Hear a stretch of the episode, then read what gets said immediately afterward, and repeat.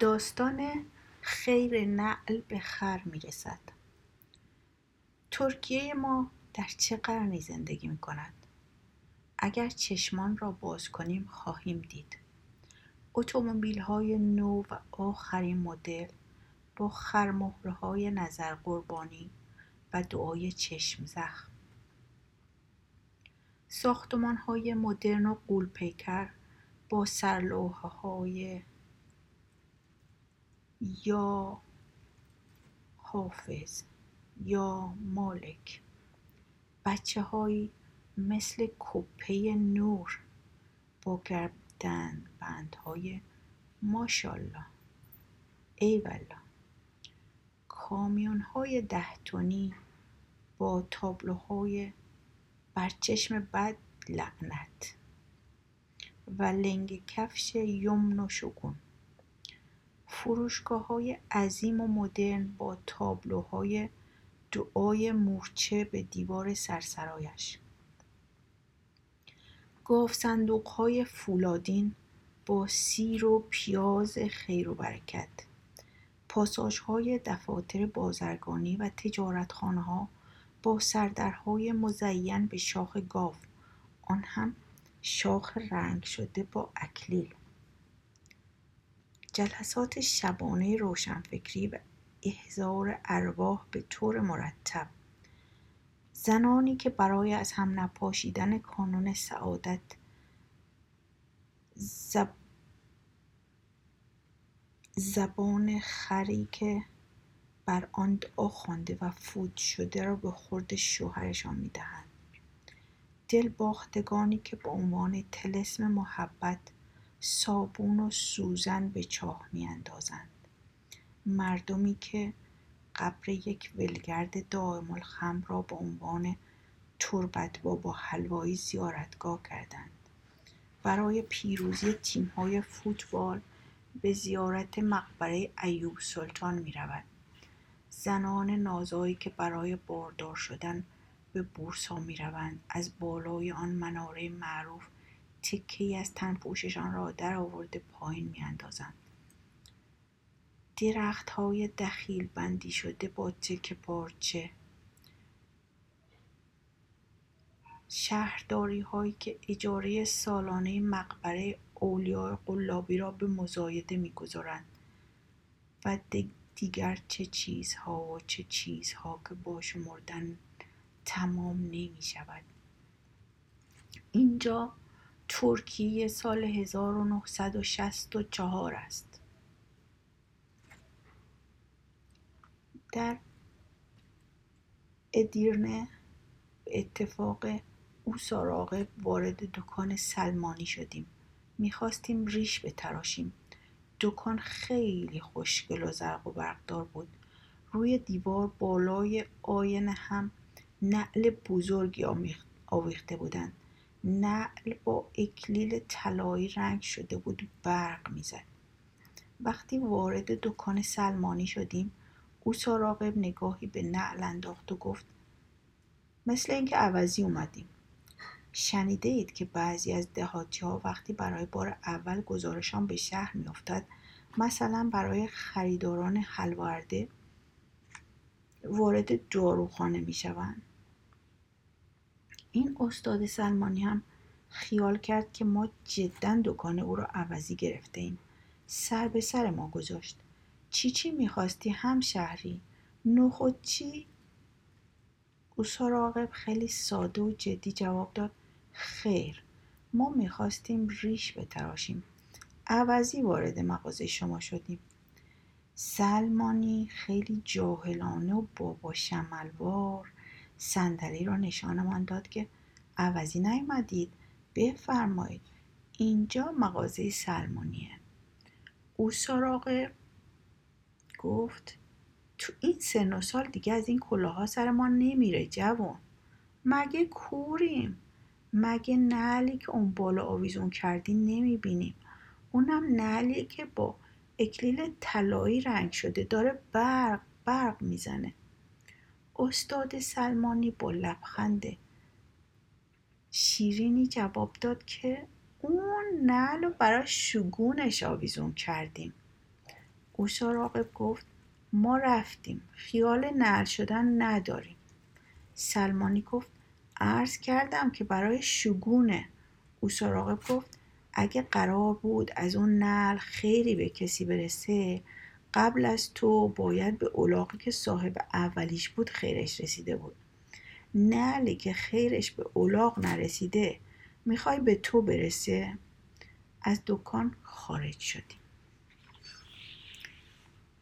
داستان همه ثروتم برای یک میختویله. هر دو همسایه من بودند چشم دیدن همدیگر را نداشتند یکی پس از دیگری بازنشسته شدند. هر دوشان هم پاداش نقدی کلانی گرفته بودند. می‌خواستند با پول کلانی که به دست آورده بودند شروع به تجارت و ثروت اندوزی بکنند. اما هیچ کدام وارد به کارهای تجارتی نبودند. برای مشورت و راهنمایی به دو مشاور متخصص مراجعه کردند. مشاور اولی یکی از کارشناسان برجسته امور مالی بود. توصیه کرد که این یکی همسایه تمام پولش رو طلا بخره چون که می‌دونست که قیمت طلا در مدت کمی دو به دو برابر قیمت فعلی می‌رسه. همسایه هم توصیه مشاورش رو به کار بست تمام پولش رو طلا خرید.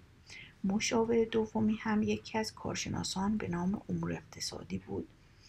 او هم به اون یکی همسایه هم توصیه کرد که تمام پولش رو تیراهن بخره. چون که می‌دونست که قیمت آهن در مدت کمی به دو برابر قیمت فعلی می‌رسه. این همسایه هم, هم توصیه مشاورش رو به کار بست و تمام پولش رو آهن خرید. مدتی بعد همسایه اولی که تمام پولش رو طلا خریده بود به مشاورش مراجعه کرد پرسید که حالا چی باید بخره. مشاورش توصیه کرد که تمام طلاهاش رو بفروشه او هم فروخت. در این معامله صد درصد سود برده بود. خیلی خوشحال بود. باز رفت گفت حالا چه کنم؟ مشاور توصیه کرد تمام پولش رو دوباره طلا بخره. او هم همین کارو کرد. اما چون قیمت طلا خیلی ترقی کرده بود این بار فقط تونست به اندازه نصف مقدار قبلی طلا بخره. همسایه دومی هم که تمام پولش رو آهن خریده بود مدتی بعد به مشاورش مراجعه کرد و پرسید که حالا چیکار کنه؟ مشاورش توصیه کرد تمام آهناش بفروشه. او هم فروخت. در این معامله صد درصد سود برده بود. خیلی خوشحال بود.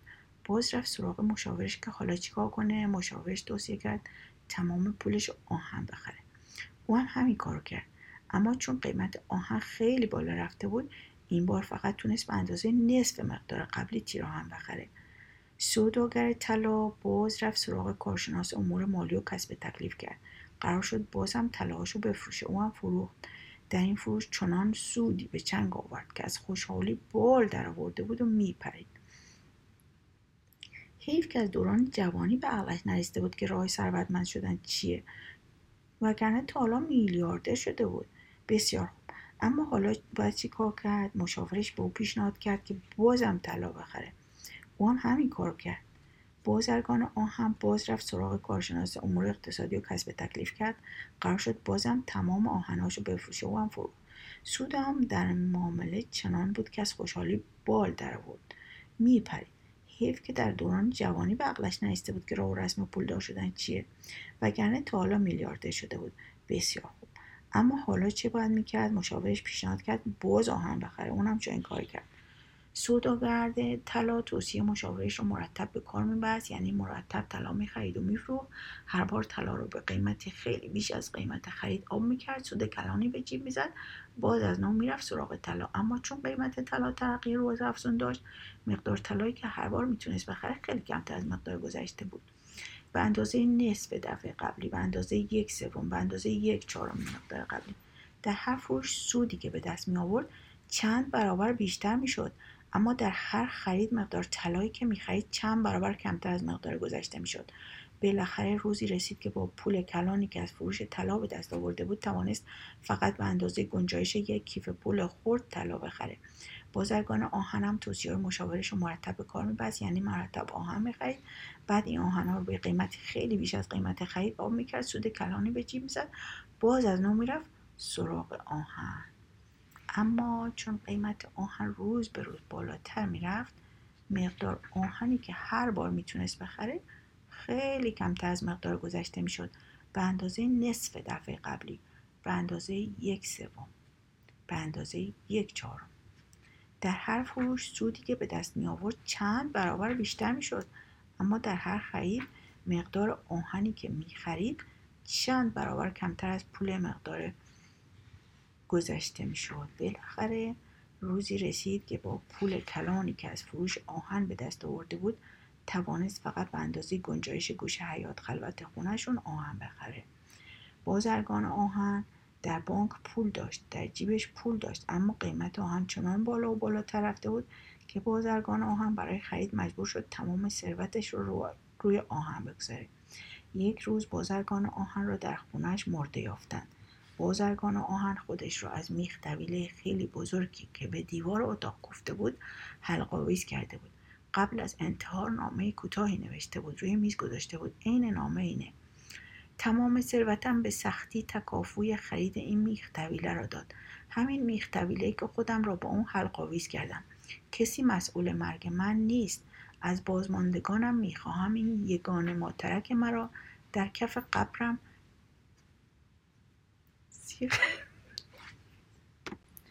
کسی مسئول مرگ من نیست. از بازماندگانم می‌خواهم.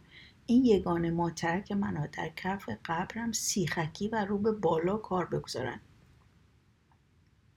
سوداگر طلا هم در مراسم تشییع بازرگان آهن شرکت کرده بود.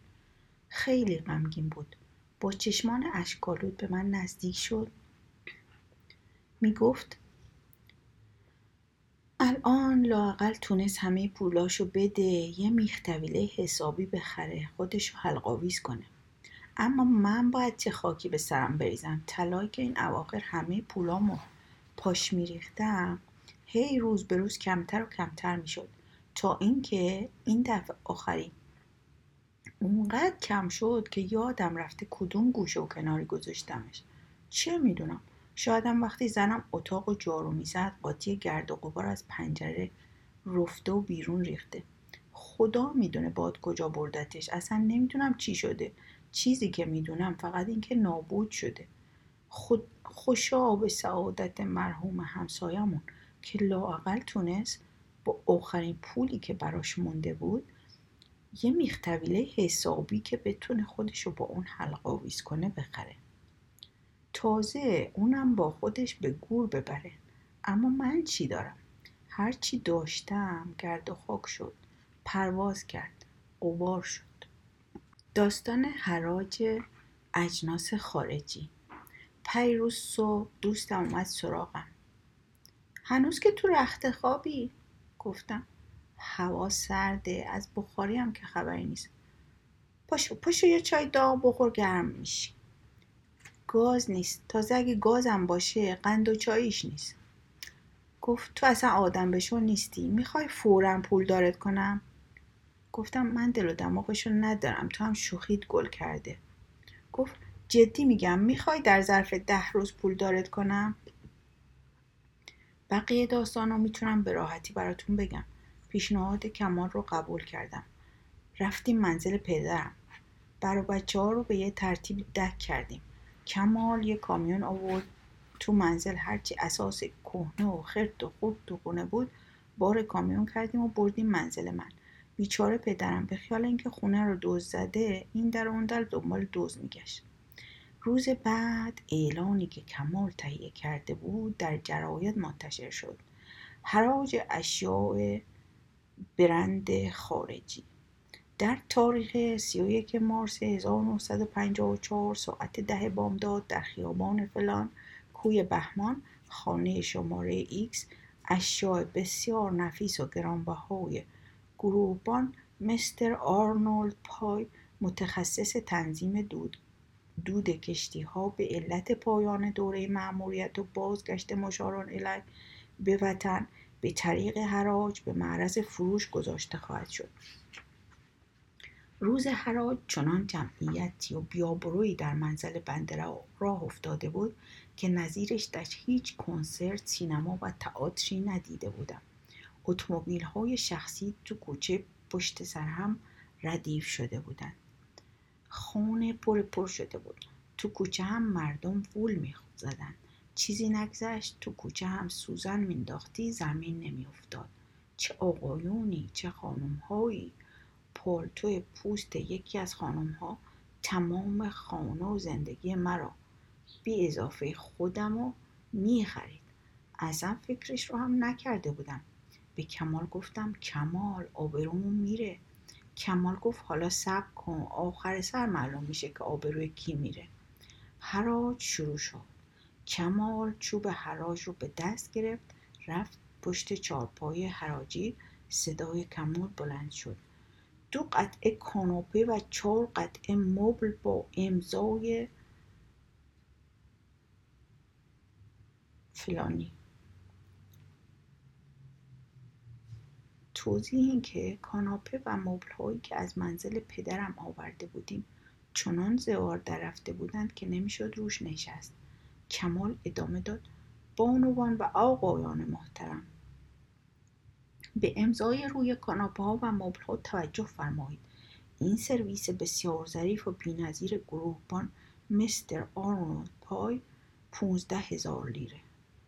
منتظر بودم که طوفانی از قهقه سالان را بلرزاند ولی برخلاف انتظار من صدای نازک و ظریفی از ته سالان جواب داد. پونزده هزار؟ اون یکی گفت. شونزده هزار؟ اون یکی گفت. هیفده هزار؟ مشتریان محترم. مبل های بی نظیر مستر آرنولد هیفده هزار لیره یک هفده هزار دو هفده هزار یکی گفت بیس هزار کمار زیر چشمی به من نگاه کرد. خانم ها و آقایان محترم به امضا توجه فرمایید. بیست یک بیست دو بیست سه. مبارک باشد. مبل های کهنه پدرم به بیست هزار لیره نقد فروخته شد. بی خدا دورگردها بیست لیره هم نمی خریدن. مبل های فنر در رفته و مال عهد بوق به بیست هزار لیره فروش رفت. مرحوم پدر بزرگم اینها رو در اوان جلوس مرحوم سلطان رشاد بر عریکه سلطنت خریده بود. کمال ادامه داد. سرویس غذاخوری پلاستیک متعلق به بانو آرنولد. مشتریان گرامی توجه فرمایید سرویس کامل و بینظیر نه هزار لیره. یکی گفت ده هزار یکی گفت یازده هزار. کمال شروع کرد. یازده هزار یک یازده هزار دو. بانوان و آقایان محترم توجه فرمایید سرویس کامل از پلاستیک صد درصد خالص. کس دیگه ای نیست؟ یازده هزار مبارک باشه. خیرشو ببینید در عین گرمی بازار که قیمت میز و صندلی های شکسته و حسیرهای کنه هزار لیره هزار لیره بالا می‌رفت بانوی محترمه معظمه مکرمه شیک پوش سرزنون سینه زنون نفس به نفس با عجله وارد شد. سراغ مبل هایی را که کمی قبل به فروش رفته بود گرفت. گفتند فروخته شد. ایوا چه زود حیف شد که خرید. خانم فلانی. از رو چشم هم چشمی خریده از حسادت داره میتره که بیچاره. حالا منم سرویس نارخوری می‌خرم تا چشمش گوشه تا دق کنه. ناگهان مثل کسی که حریفی رو بر زمین می‌زنه فریاد کشید. بیس هزار لیره. بانو فلانی بی معطل قیمت رو بالا برد.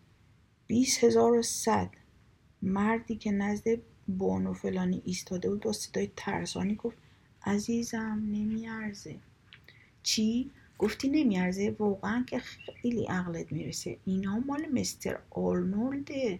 23 هزار لیره. اون خانم سراسین زنان گفت 25 هزار.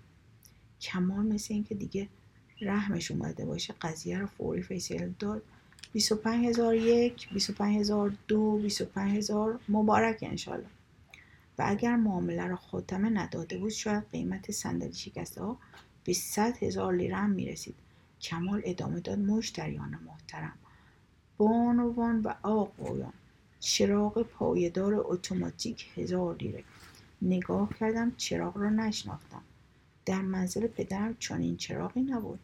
کمال یک ظرف سفالی را سر اسای کهنه پدرم دمرو کرده بود.